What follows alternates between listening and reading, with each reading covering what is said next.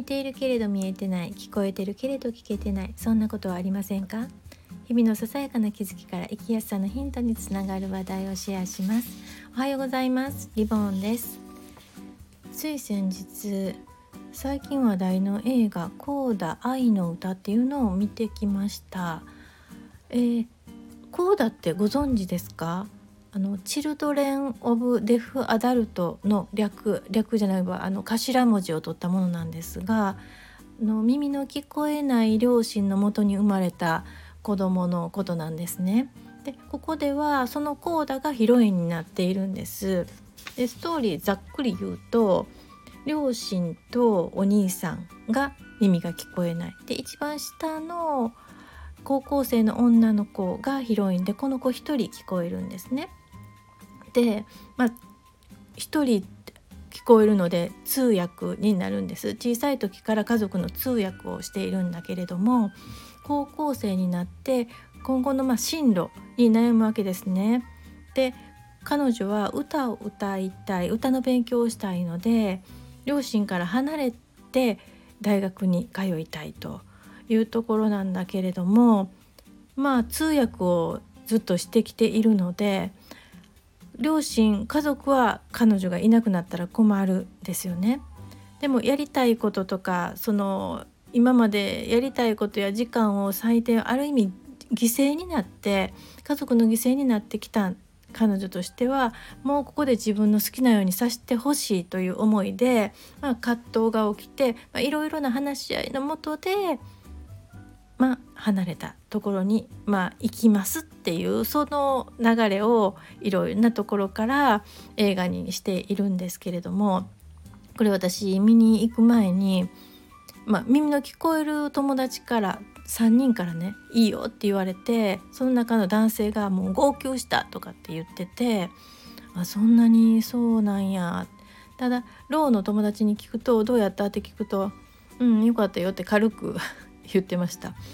で見るとやっぱりその俳優がろう者をあの配役しているので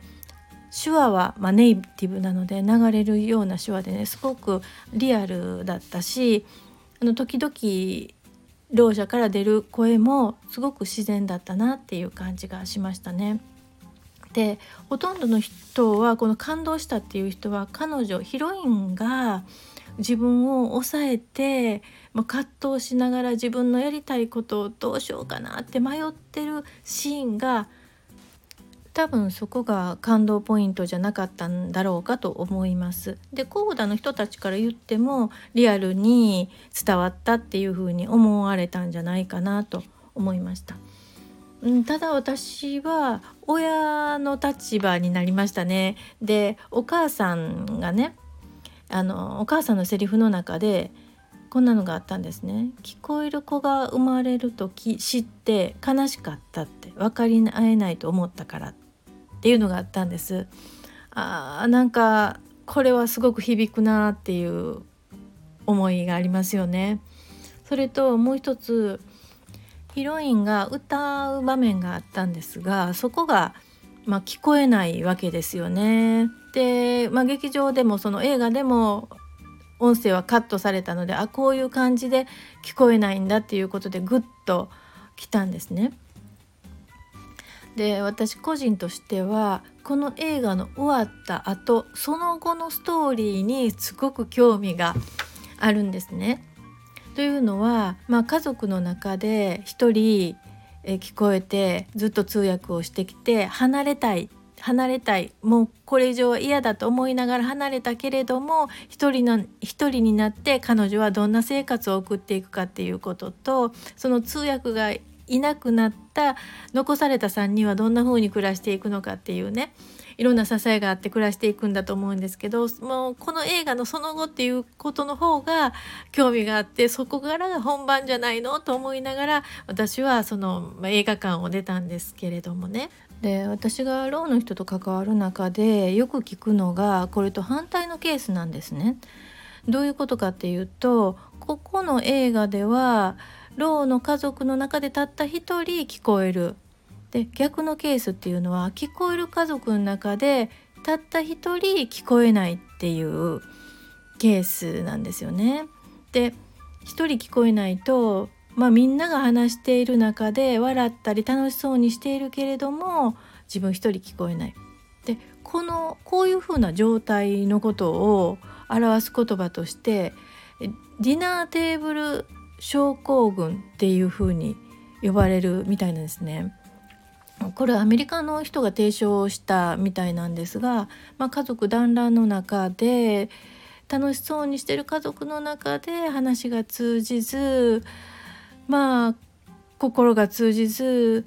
近くにいるんだけれどもつながれない寂しさのことを表しているということなんですね。でここでまた話が飛ぶように感じられるかもしれないんですけど私はいつもその障害者っていう言葉にとても違その表現にとても違和感を感じるんですね。っていうのは例えば私がろうの人の中に私が一人入ると私がコミュニケーションの上で障害されるわけですよね。で逆に聴者の中にろう者が入るとろう者のその一人がコミュニケーションの上で障害される。で